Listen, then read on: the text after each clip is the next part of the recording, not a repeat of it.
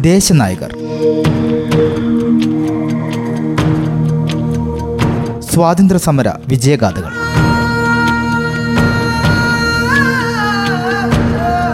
സ്വാതന്ത്ര്യത്തിന്റെ അമൃത മഹോത്സവത്തോടനുബന്ധിച്ച് റേഡിയോ മാറ്റുലി തയ്യാറാക്കി അവതരിപ്പിക്കുന്ന പ്രത്യേക പരിപാടി. നിർവഹണം പ്രജിഷ രാജേഷ്.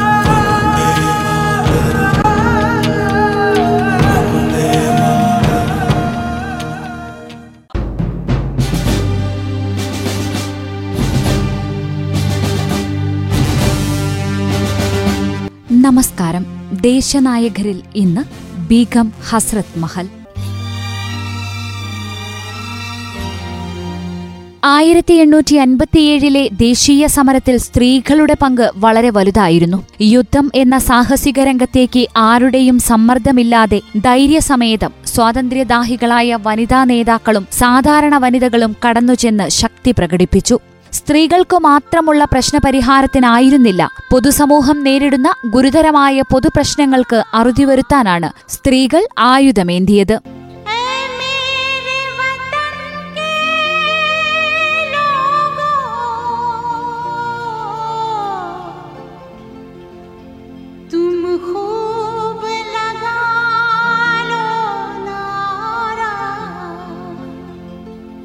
രാജ്യത്ത് നിലവിലുണ്ടായിരുന്ന ചൈതന്യത്തിനു വേണ്ടിയാണ് ഈ പോരാട്ടം. നമ്മുടെ ശത്രുക്കൾ മിത്രത്തിന്റെ കപടവേഷം കെട്ടുകയും നമ്മൾ ഒരിക്കലും പ്രതീക്ഷിക്കാത്ത തിന്മകൾ നമുക്കെതിരെ പ്രവർത്തിക്കുകയും ചെയ്തിരിക്കുന്നു. ബീഗം ഹസ്രത് മഹലിന്റെ പ്രസിദ്ധമായ വരികളാണിത്.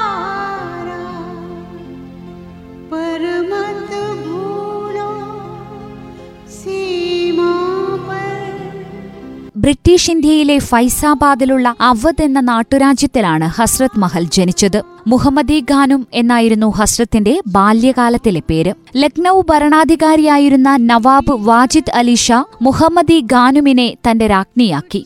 ബിർജിത് ഗാദറിന്റെ ജനനത്തോടെ അവർ ബീഗം ഹസ്രത് മഹൽ എന്ന നാമധേയം സ്വീകരിച്ചു.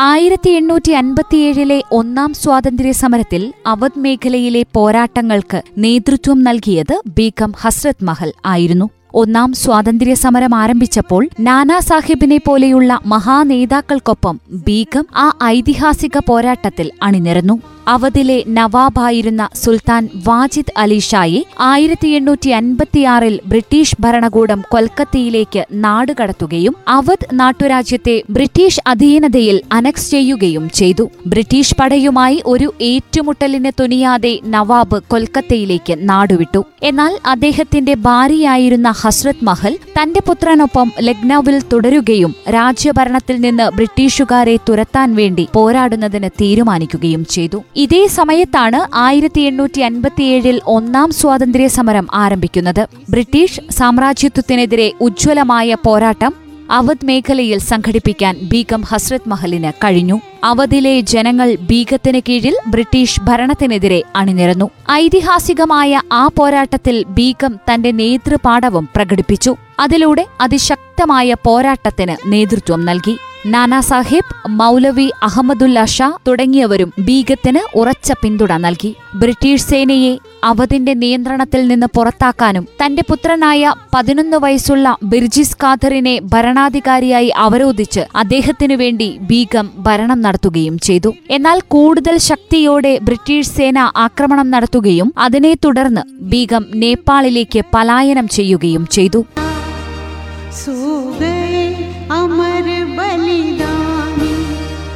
जो शहीद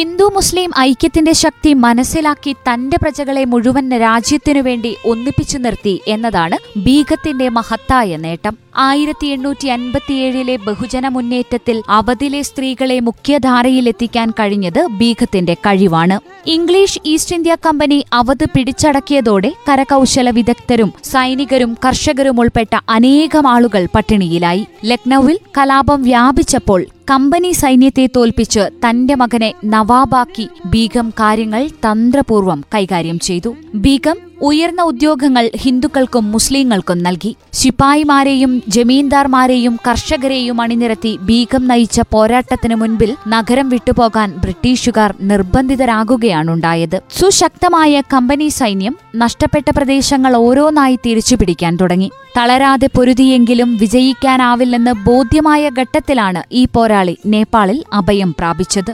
കലാപത്തിന് ശേഷം ആയിരത്തി എണ്ണൂറ്റി അൻപത്തിയൊൻപതിൽ ഇംഗ്ലീഷ് അധികാരികൾ ബീഗത്തിന് രാജകീയ പരിഗണന നൽകി അവരെ സ്വാധീനിക്കാൻ ശ്രമിച്ചെങ്കിലും റാണി കീഴടങ്ങുകയോ ഔദാര്യം സ്വീകരിക്കുകയോ ചെയ്തില്ല. ബ്രിട്ടീഷുകാർ ബീഗത്തിന്റെ ഓരോ ചലനവും സൂക്ഷ്മമായി നിരീക്ഷിച്ചതിനാൽ അവർക്ക് സ്വന്തം മണ്ണിൽ തിരിച്ചെത്താനായില്ല. ആയിരത്തി എണ്ണൂറ്റി എഴുപത്തിയൊൻപതിൽ ബീഗം ഹസ്രത് മഹൽ ചരമമടഞ്ഞു. ജോഹു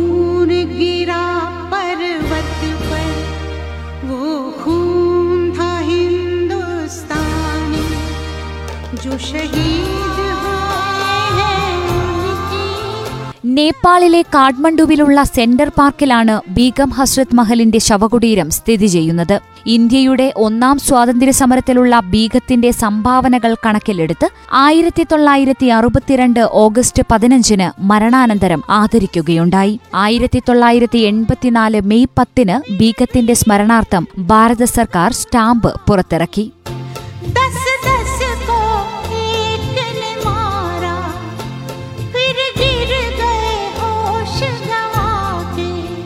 സ്വാതന്ത്ര്യ സമര പോരാട്ടങ്ങളിൽ അതുല്യമായ ഏടുകൾ എഴുതിത്തീർത്ത ബീഗം ഹസ്രത് മഹലിന്റെ സേവനങ്ങൾ എക്കാലവും ഓർമ്മിക്കപ്പെടും ആ ഓർമ്മകൾക്ക് മുന്നിൽ ആദരങ്ങൾ അർപ്പിക്കുന്നു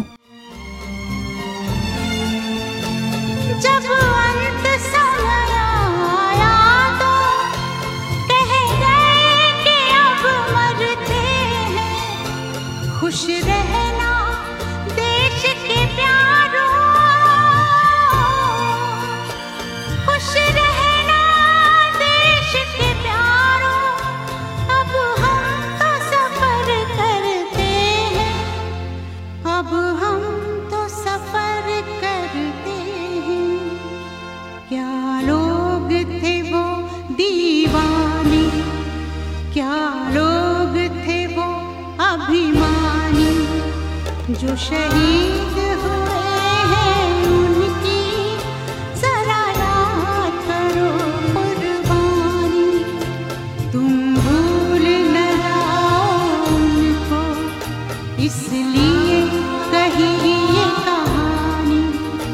जो शहीद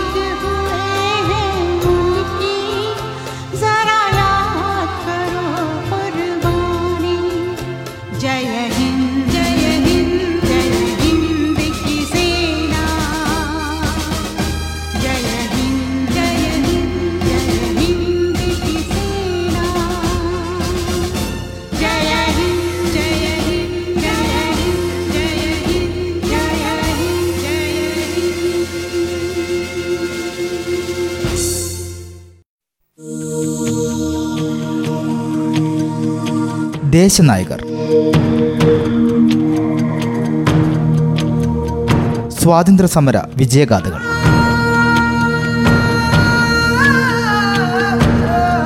സ്വാതന്ത്ര്യത്തിന്റെ അമൃത മഹോത്സവത്തോടനുബന്ധിച്ച് റേഡിയോ മാറ്റുലി തയ്യാറാക്കി അവതരിപ്പിക്കുന്ന പ്രത്യേക പരിപാടി.